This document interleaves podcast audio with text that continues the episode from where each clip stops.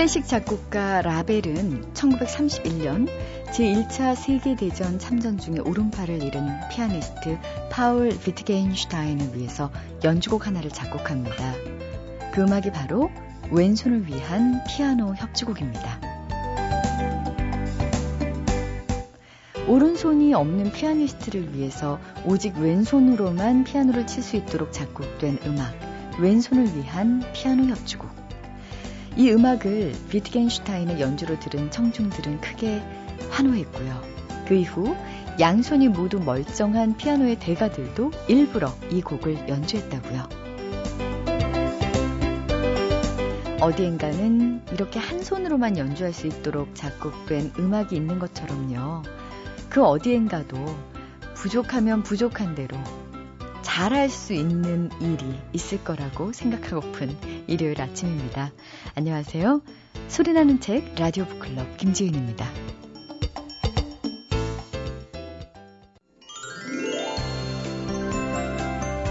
한 미래학자가 우리 인생에 없어질 아홉 가지 사물을 예측했다고 합니다. 우체국, 수표, 활자신문, 유선전화, 음반이나 CD 같은 음악 사업, CD나 하드 드라이브 같은 컴퓨터 관련 부품, 컴퓨터가 더 발전할 것이므로 텔레비전도 하향세를 보일 거라고 예상했습니다. 그리고 마지막으로 인쇄된 도서가 있었습니다. 전자도서에 많이 밀리게 될 거란 얘기인데요.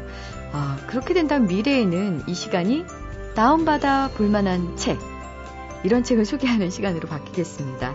자, 오늘도 세종대학교 만화 애니메이션학과의 한창환 교수님 함께하겠습니다. 안녕하세요. 네, 교수님. 안녕하세요. 한창환 교수님이 예측해보는 우리 생에 없어질 사물은 뭐가 있을까요? 본인이 다 말씀하셔놓고 저한테 또 몇 가지 생각하려니까 제가 예전에 한번 어떤 프로그램을 진행할 때 나왔던 아이디어가 있는데요. 도시가 없어진대요. 도시. 예. 이제 앞으로는 환경 문제와 교통 문제 때문에 커다란 빌딩 하나가 도시가 된다는. 요즘도 그렇게 돼가고 있죠. 아, 한여름 보시면요. 거리에 사람이 다 없습니다. 가보면 멀티플렉스나 이 쇼핑센터랑 연결된 커다란 공간 안에 사람들이 완전히 다 모여 있습니다. 음, 도시가 건물화되면 그 안에서 모든 게 다 해결되는 거죠. 네. 이동할 필요 없어지니까. 아. 그럼 환경 문제도 해결되고. 네. 그래서 요즘은 이제 그 건물 안에 농장도 만들고 빌딩 농장 있잖아요. 그다음에 그 안에서 아, 실내 테마 파크도 만들고 학교 만들고 행정 기구 만들고 하다 보면 자기 집에서 모든 빌딩 커다란 빌딩 내에서 모든 걸 해결할 수 있는 사회가 된다는 거죠. 네. 그럼 자동차도 없어질 수가 있는 것이고 네. 뭐 이런 얘기도 있었습니다. 네. 자, 오늘 소개해 주실 책은요? 자 오늘은 몸에 갇힌 사람들이라는 책입니다. 몸에 갇힌 사람들. 우리 스스로요? 그렇죠. 우리 몸에 갇혀 예. 있다고요? 어. 이제 저희 큰애가 딸이 올해 이제 만 17이 돼서 아, 지난달에 주민등록증이 나왔습니다. 되게 신기합니다. 그때 주민등록증을 받기 전에 올해 연초에 그 고등학교 담임쌤이 그랬대요. 대부분 한 학년에 삼- 어, 한 학급에 30명 정도 있는 학생들이 다 비슷한 나이니까 너희 이번에 주민증 받는 친구 손들어봐. 그랬더니 한 90%가 손들더래요. 이번에 주민증 필요한 사진을 저희 땐 찍어서 내는데 요즘 파일로 갖고 와도 된답니다. 근데 파일로 가져갈 때 절대 엄청난 포토샵을 해갖고 가면 너 이거 못 받아준단다. 그러니까 있는 대로 갖고 가요. 이런 경고를 하셨대요. 네. 아이들은 전부 다 깜짝 놀라요. 다할 생각을 했던 거죠. 그렇죠. 예, 아. 다 포토샵을 할 생각을 했던 거죠. 요즘 돌잔치 끝나고 나면 돌잔치 애기 사진도 포토샵을 한답니다. 부모들이. 자, 이게 무슨 얘기냐면 계속 이뻐지려고 그러는 거예요. 살이 빠지려고 하는 거. 다이어트하고 성형 중독.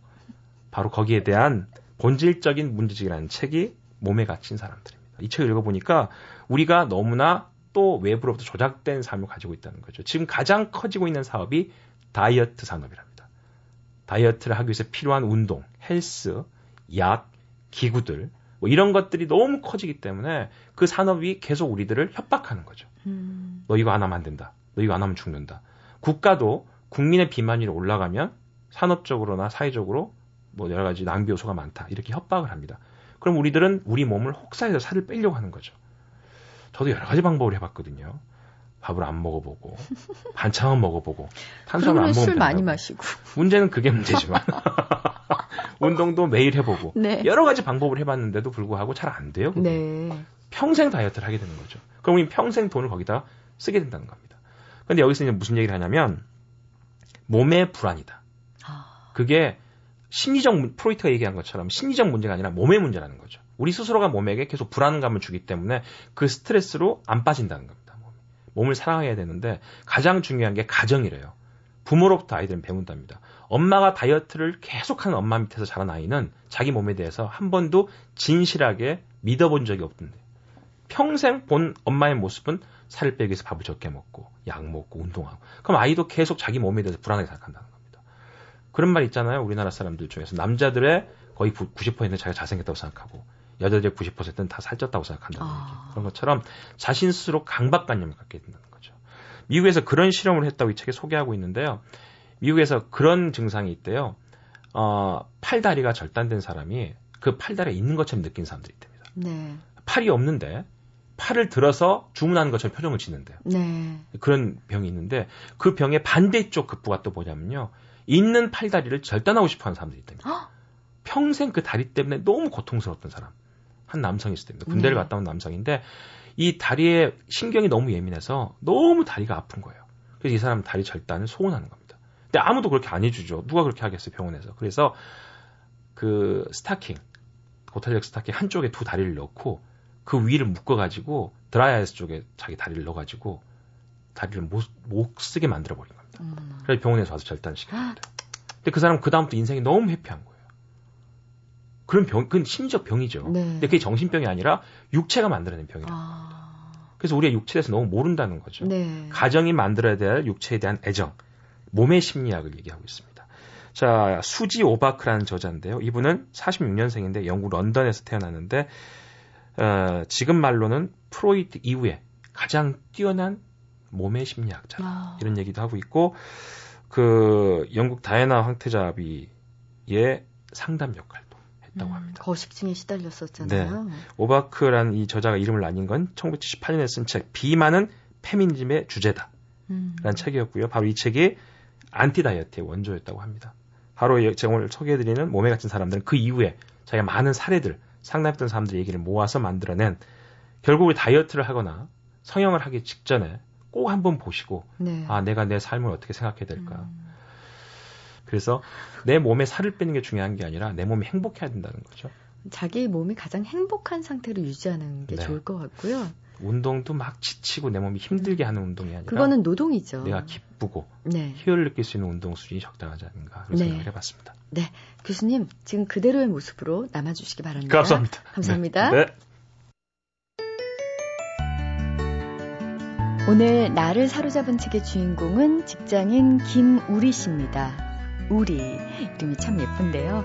어릴 때부터 문학책은 물론이고요. 패션, 뷰티, 컴퓨터, 문화예술 등등 장르를 가르지 않고 모든 잡지책도 많이 읽었다는 우리 씨. 뭐든 읽는다는 것 자체가 좋아서 활자를 마주하는 시간이 가장 행복하다는 김우리 씨는요. 26살에 독서 많이 합니다. 이런 김우리 씨가 추천하는 책은 어떤 책일까요? 최승자 시인의 이 시대의 사랑이라는 시집을 소개하고 싶어요. 그 사랑을 통해서 겪는 어떤 아픔, 즐거움, 절망, 그런 것들을 시인이 겪은 걸 토대로 그것이 우리를 얼마나 죽이면서도 살게 하는지, 얼마나 절망하면서도 기어이 살게 하는지 그런 내용을 담은 시집입니다. 대학을 다닐 때 친구가 이 책을 소개해 줬어요. 그 친구가 하는 말이 이 시인은 고통이 편한 시인이다라는 말을 해줬거든요. 그때 처음 고통이 편하다는 말에 대해서 제가 너무 골몰하게 되는 거예요. 도대체 어떤 것인지 궁금함과 나는 영원히 알 수 없을 것 같은 그런 마음들이 이 시집을 정복하고 싶다 이런 생각을 갖게 했던 것 같아요. 그런 게 저한테 사실은 솔직히 너무 어려웠어요. 이 시인의 세계는 어느 정도 알 것 같으면 그 안에 더 무언가가 깔려 있는 것 같은 느낌? 그건 느끼기는 하겠는데 잡히질 않, 않는 거예요. 그래서 더 매력 있는 책이라고 생각을 합니다. 네. 고통이 편안한 시인이다 라는 얘기를 해주셨는데, 과연 고통이 편안한 시인이 있을까요? 최승자의 이 시대의 사랑을 추천해 주셨는데요. 최승자 시인은 1979년 개간지에 시를 발표하면서 작품 활동을 시작했죠. 특히나 대중적으로 인기를 많이 얻어서 80년대가 배출한 스타 시인이라고 불리기도 했는데요. 하지만 어, 오랜 정신 질환으로 몸도 마음도 약해져서 경북 포항에 그 요양원을 오가면서 치료를 받았었죠. 근데 지난해부터는 아예 병원에 입원을 했고요. 최근 발표한 물 위에 씌어진 어, 이란 시집은 바로 그 병동에서 써내려간 시들입니다. 김우리 씨가 추천해 준 이 시대의 사랑은 1999년에 발표한 시집인데요. 이 시대의 사랑에 담긴 시들 중에서 과거를 가진 사람들의 일부를 우리 씨가 직접 낭독해 주셨습니다. 들어볼까요? 과거를 가진 사람들. 추억이 컹컹 짖는다. 머나먼 다리 위. 타오르는 달의 용광로 속에서 영원히 폐쇄당한 너의 안구. 무르르는 망막 뒤에서 목 졸린 추억이 신음한다. 그 눈, 못 감은 꿈, 눈 안 떠지는 생시. 네. 사실 이 시를 가슴에 새기게 된 데는 우리 씨만의 사연이 있는데요. 어쩌면 조금은 털어놓기 어려운 그런 이야기를 담담하게 밝혀주셨습니다. 아마 지금은 그 감정에서 많이 빠져나왔다는 의미가 아닐까 싶어요. 어떤 사연이 담겼고, 이 시가 우리 씨에게 어떤 위로를 주었는지 들어볼게요. 제가 정말 사랑하는 사람이 있었는데, 사고로 이렇게 됐어요. 정말 모든 게 추락 하는 기분. 정말 밥을 먹고, 걸어 다니고, 책을 보고, 어떻게든 삶을 이어나가는 내 자신이 그런 일상 속에 갇혀 있는 제 자신이 너무 부끄럽고 너무 절망스러웠던 적이 있, 거든요이 아, 시인도 저와 같은 그런 시간을 보내지 않았을까. 그렇지 않고는 이런 시를 쓸 수 없겠다라는 생각을 했었던 것 같아요. 이게 나만이 가진 고통이 아니구나. 다른 사람도 고통을 받으면서도 그것을 치유하기 위해서 펜을 드는 그런 시인의 태도를 본받아야겠다고 생각했기 때문에 더 달라질 수 있었던 것 같아요. 용기를 많이 얻었어요. 고통은 크기로 잴 수가 없어요. 누구나 각자 가지고 있는 어떤 아픔들을 극복하지 못하고 그 안에서 안주하려고만 하는 사람들에게 이 시집이 거울이 되어서 정말 자기가 가진 고통이 무엇인지 정면으로 보고 싸울 수 있는 계기가 되었으면 좋겠습니다. MBC 라디오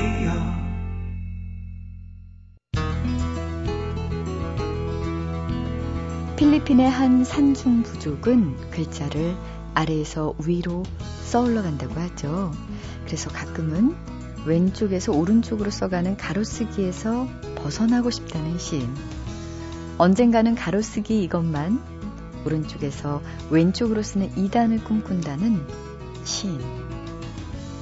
이렇게 우리에게 늘 새로운 감성, 의식을 시로 전해주는 분이십니다. 내 변방은 어디 갔나의 저자 시인 고은 선생님 모셨는데요. 선생님 안녕하십니까? 네. 한 주 동안 잘 지내셨습니까? 네, 네, 네, 네, 잘 있었죠. 잘 계셨죠? 네, 덕분에요. 어, 지난 주에는 이번에 새로 내신 상화 시편에 대해서 얘기를 나눠봤었는데요. 지난 주에 꼭 여쭤보고 싶었는데 시간 관계상 놓치고만 질문이 있습니다. 음, 두 분의 그 사랑의 시잖아요. 음. 그런데 이 시만큼은 아, 어, 두 분도 이, 러시기도 하구나. 음. 어, 제목이 음, 내가 화낼 때 음, 있습니다. 있어. 선생님, 한번 이거는 제가 소개하는 것보다는요. 음. 고은 선생님께서 직접 해주시는 게 좋을 것 같은데요. 어, 그 앞부분만 좀 음. 한번 소개해 주시겠습니까? 아이, 그러죠. 난 아주 아내가 화내면요. 아이, 나는, 나는 부재자가 돼. 예. 저 구석에 어디 가서 가축들 혼내면 왜 숨어서 저 구석에 숨죠. 네. 그런 것처럼 돼요. 어. 내가 화낼 때 나는 사흘이나 나흘이나 죽어버린다. 밥맛 없다. 밥맛 없이 밥 먹는다. 술도 물이 된다. 내가 화낼 때, 몇 달 만에 화낼 때, 손가락으로 식탁을 떡떡 두드릴 때, 이 세상 전체가 캄캄하다. 숨 죽인다. 이 뒤에 더 시가 연결이 됩니다만 그 캄캄한 심정 한번 아, 우리 청취자 여러분께서 직접 읽어보시면서 느껴보시면 좋을 것 같고요. 어떨 때 화를 내시나요? 내가요, 어, 이따금 술도 먹거든요. 근데 그게 한두 번 먹어서는 이제 이렇게 가만히 있는데요. 그게 이를테면 뭐 여덟 번, 아홉 번 이렇게 이어지잖아요. 그러면 그때는 이제 딱 표현이 나오죠. 그러면 난 그때는 뭐 이의를 어떤 이의도 제기할 수가 없는 존재가 되어버리죠. 그럼 화해는 음. 어떤 식으로 이루어지나요? 화해 없어요. 싸우질 않았기 예, 때문에. 없어, 없어요. 그냥 어, 며칠 있으면은 뭐 풀벌레도 울고 우리도 어쩔 수 없이 이렇게 또뭐 어, 말 한마디씩 주고받고 이러죠. 네. 네. 고은 선생님께서도 이렇게 아 누군가가 무서울 때가 있구나 음, 아, 하면서 굉장히 인간적인 면모를 또 다시 한번 발견하게 됐습니다. 그런가 하면 이번 신간 내 변방은 어디 갔나는 어, 이전에 소개해드렸던 상화 시편과는 사뭇 다른 분위기입니다. 네.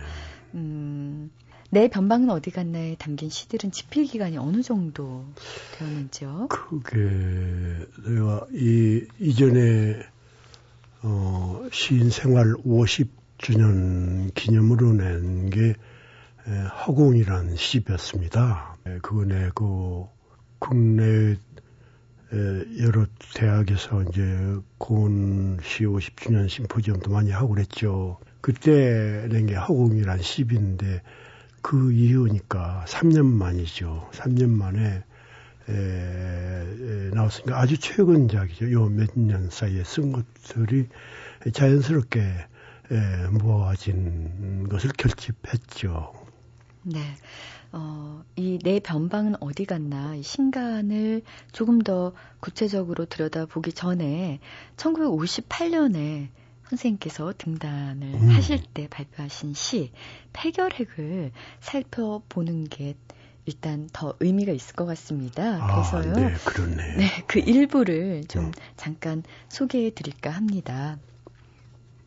폐결핵.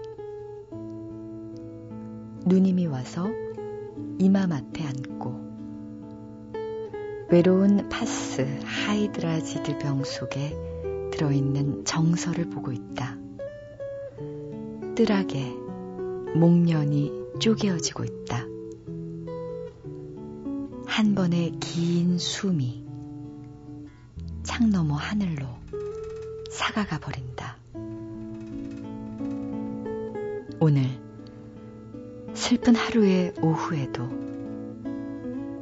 늑골에서 두근거리는 신이 어딘가에 머나먼 곳으로 간다. 지금은 거울에 담겨진 기도와 소름조차 말라버린 얼굴.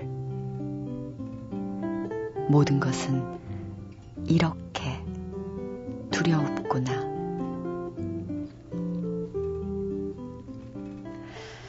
(1958년) 등단한 시 폐결핵의 일부를 음, 소개해 드렸는데요.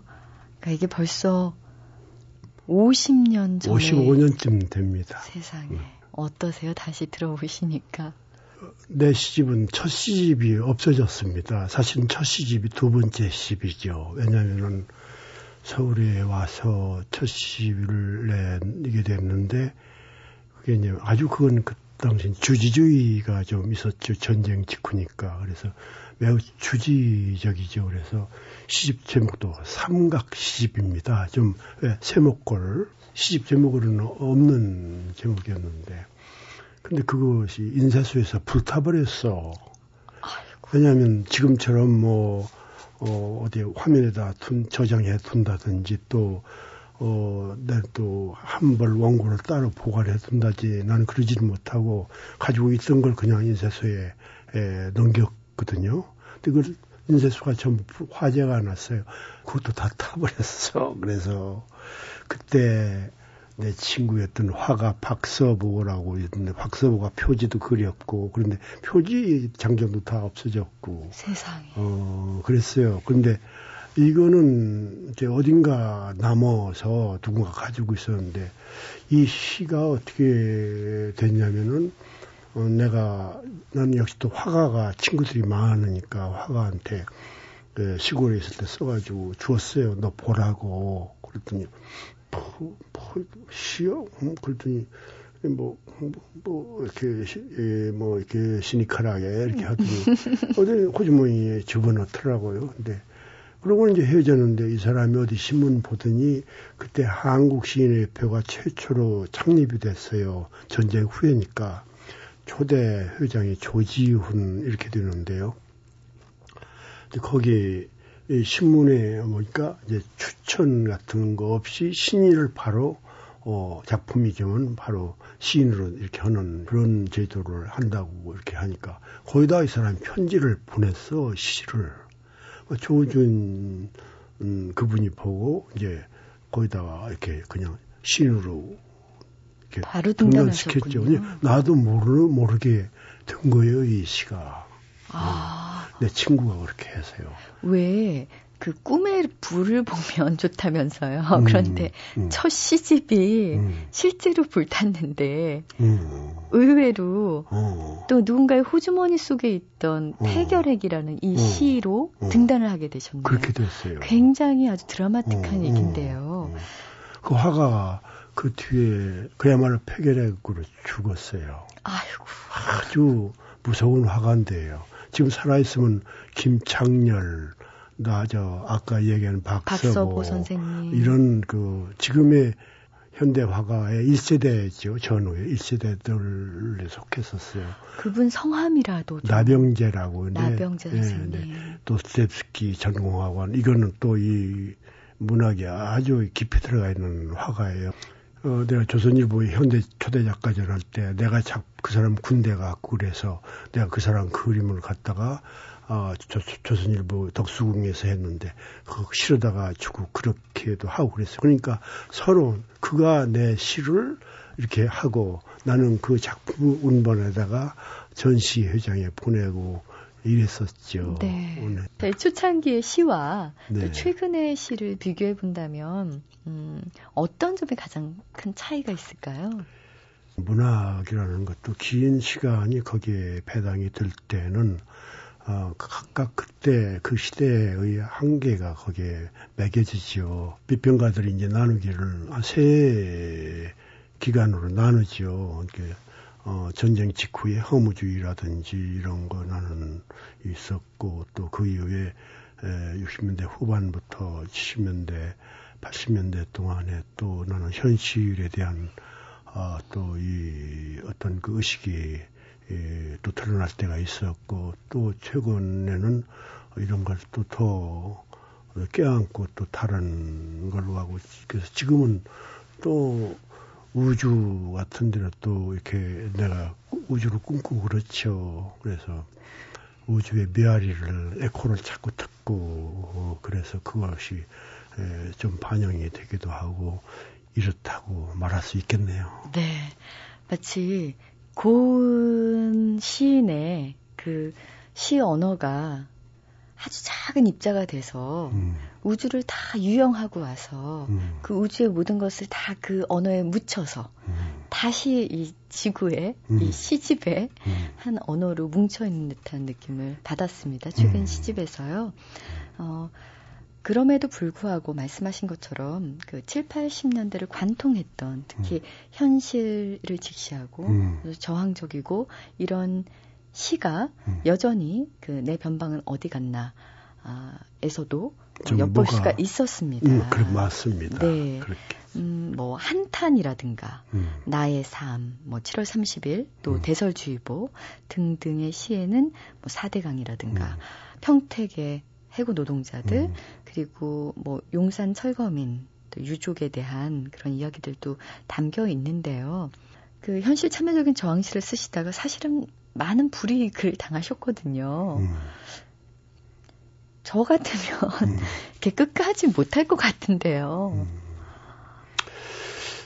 음. 에, 에, 누군가가 그렇게 말한 적이 있죠. 김수영은 눈이 커서 겁이 많고 고은은 눈이 작아서 겁이 없다고. 어, 눈에 적이, 보이는 게 없다? 네, 그렇다고 어, 그런 적이 있었는데요. 예, 나도 사실은 겁이 있어요. 많아요. 왜냐하면 어, 저 거리 집회에 가서 내가 강력한 목소리를 가지고 막 이제 뭐 열변을 토하게 되겠죠. 그 전에는 이렇게 떨려요. 아, 나는 그러고 나서는 바로 이제 나는 이제 에, 음, 붙잡혀 가는 거다 하고 이제 예, 뭐 어, 아주 아주 확실한 경로니까요. 근데 그럴 때는요 술을 좀 마시죠. 어, 그래서 자기를 마비시켜서 또 자기를 과장해서 비장하게 만들어가지고 탁 나갔죠. 그래서 그런 때도 있습니다. 아, 물론 늘 그렇지는 않지만, 하지만 나는 나중에는 그 자체가 이렇게 전문화되니까 전혀 두려움이 없이 돼요. 어, 이렇게 없고 그냥 어, 나 자신이 하나의 뭐 폭탄처럼 되거나 뭐 총알처럼 되거나 그래서 나의 시 옛날에 화살이라는 시가 있죠. 가서 백혀서는 돌아오지 말아라. 아, 관역을 뚫어라. 그러고는 거기서 죽어버려라. 뭐 그런, 뭐 그런 건데, 어, 지금 그런 시는 않습니다. 네. 그러나 화살이 남기고 간 뒤에 그 바람 소리는 여전히 음. 지금 시어에 다 네. 고스란히 남아있는 네. 것 같습니다. 음. 백지라는 시를 보니까요, 음. 파슈튼족이 나오더라고요. 네. 네. 어, 먼저 제가 백지를 좀 소개해 드릴게요. 음, 시가 오지 않는 밤. 며칠째 무인 폭격기, 공습의 밤. 카불강 골짝. 한꺼번에 두 손자와 아들과 며느리를 잃은 파슈툰족 노인의 밤. 오른쪽 다리 잃은 그 이웃집 굶주린 아이의 밤. 파슈툰족은 아프가니스탄과 파키스탄에 걸쳐 사는 민족으로 알고 있는데요. 이 시는 직접 가셨을 때 쓰신 시인가요? 아니요. 어떤 신문 기사를 보고 어, 보고 거기에 저이 무인 폭격기가 폭탄해 가지고 많이 이제 인명사상 하는 것 보고 거기에 뭐 어, 영감 나오고 이런 거는 내가 상상한 거고요. 어, 어, 아이도 있고 오히려 이 상상이 그 현실에 미치지 못할 정도죠. 근데 그 중에서 몇 개를 어, 내 상상 속에서 추출해내 가지고 어, 간듯하게 쓴 것이죠. 네. 네. 그 이웃집 굶주린 아이의 밤. 음. 피범벅이야말로 생인 밤. 음. 슬픔이란 알라란 얼마나 사치냐. 얼마나 오랜 장식이냐. 나의 백지 위에 시가 오지 않는 밤. 이렇게 백지라는 시는 마무리가 되고 있습니다. 그때 심정이 어떠셨습니까? 시가 당연히 쓰여지지 않았을 밤일 것 같은데요. 예, 또 나에게는 그 좁게 늘 자기 결의만 생각하죠. 우리 분단 현실이라든지 또 뭐 우리 국내에서의 여러 가지 모순이라든지 이런 것만 생각하고 이런 거 걱정만 하는데요. 이게 난 골짜기라고 생각하죠. 어, 이 지구는 수많은 다른 지역의 고통이나 진실들이 널려 있는데 그런 것을 나몰라라 하고 내 팔 안에 있는 거, 내 모국권에 있는 것만을 어, 짓거리는 것도 이게 또 이게 에, 구슬픈 이기주의거든요. 그래서 나는 나 이런 이런 나 자신을 좀 해체해서 내가 유령이 돼서라도 그런데 가서 얼쩡거리면서 그곳에 슬픔에 좀 기웃거리고 그러고 싶었죠. 그런 것에 표현드릴 겁니다. 네. 어, 그 반면에 또 모기에게 라는 시의 경우는요. 음. 제가 이걸 보면서 아, 왜 나는 모기에게 이러지 못했을까? 아, 음. 라는 생각을 했는데요. 네. 어, 이거는 선생님께서 직접 음. 그 모기에게 하신 말씀이시니까 아, 네. 직접 어, 읽어주시면 좋을 것 같은데요.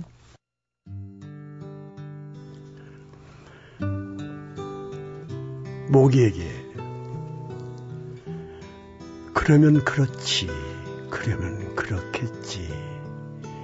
오늘도 마당에 나가 영락없이 모기 물린다.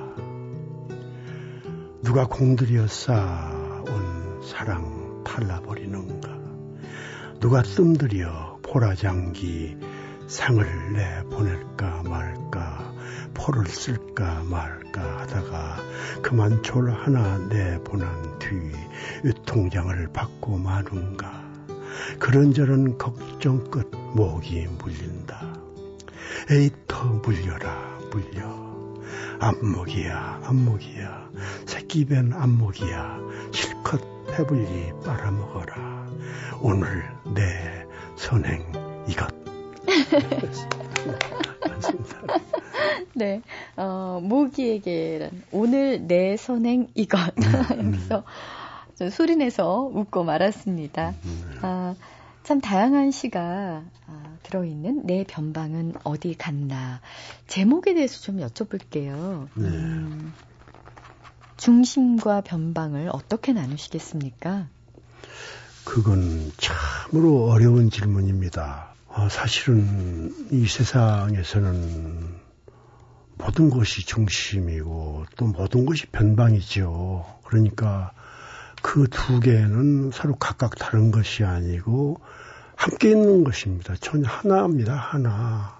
내가 여기 있는 것은 누구의 변방이지만 나는 나의 중심이고 여기 내 변방은 얘의 중심이죠. 그러니까 어떤 것이 어떤 것이다. 이걸 둘로 나눠서 나눠서 이렇게 도식으로 설명하면 둘 다 다 의미가 죽을 거예요. 그래서 둘은 하나예요. 그 영혼의 그 쌍둥이처럼 태어나갖고 어저 저 동남아 타이에게 이런 것처럼 샴 쌍둥이라는 거죠. 그런 것처럼 그래서 이 그렇지만 우리는 어 너무 예 어, 중심 지상주의로 이렇게 다그치고 있습니다. 모든 가치를.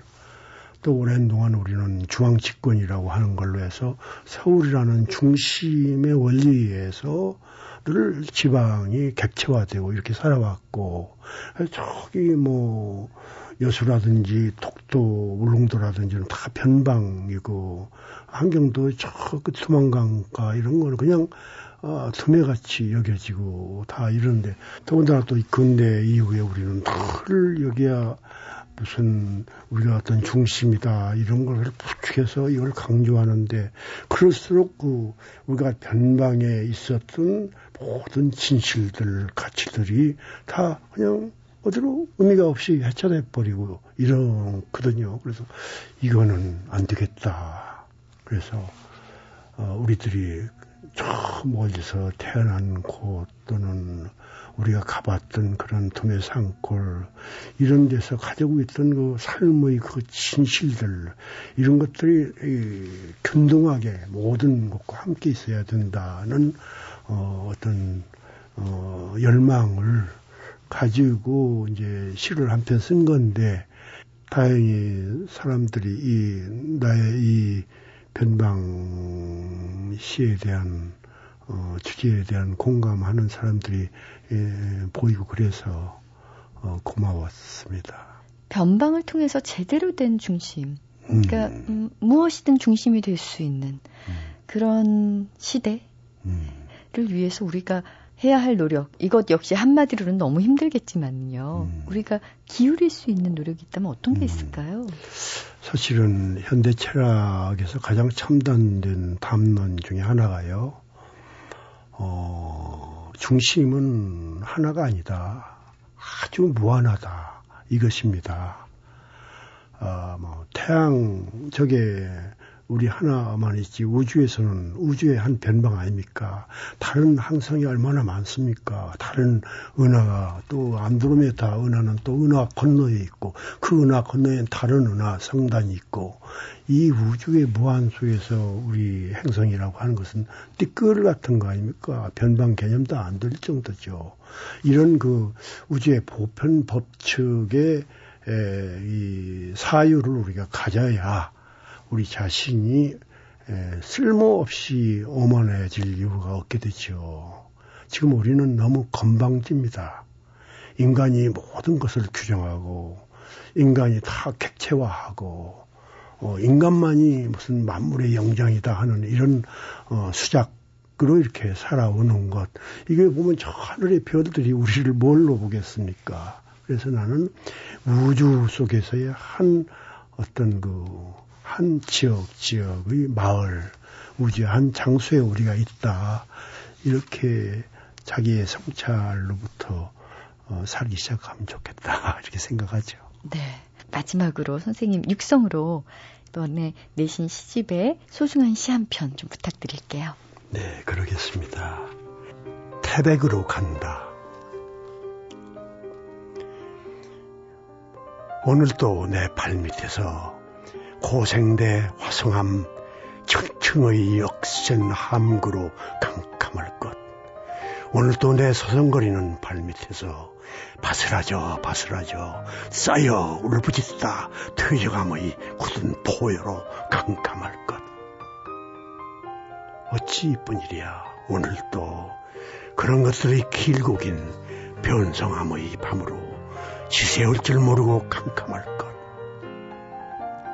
이토록 치엄한 암석의 하세울로부터 내 고뇌가 와야 한다.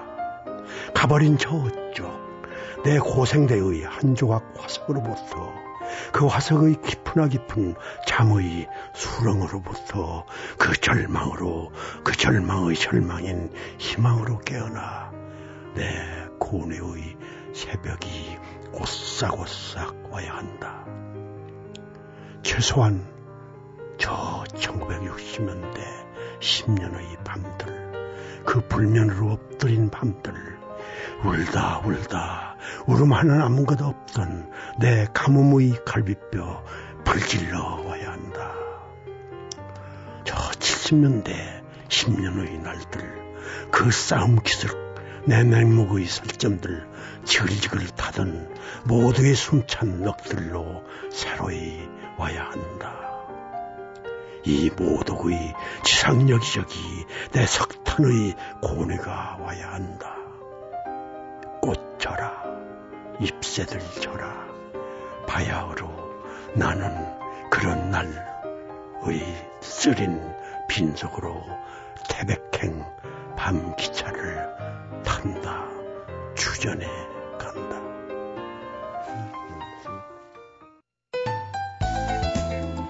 예술가가 바라는 것은 칭찬이 아니라 그의 시도가 얼마나 성공했는가에 상관없이 자신이 추구한 것을 이해해 주는 것입니다. 헤르만 헤세의 헤세의 예술 중 일부였는데요.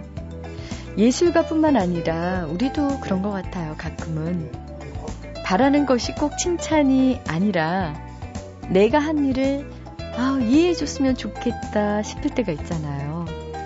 누군가에게 칭찬이나 충고를 듣기보다는 음, 이해가 앞서는 그런 하루였으면 좋겠어요. 지금까지 소리나는 책 라디오 북클럽 저는 아나운서 김지은이었습니다.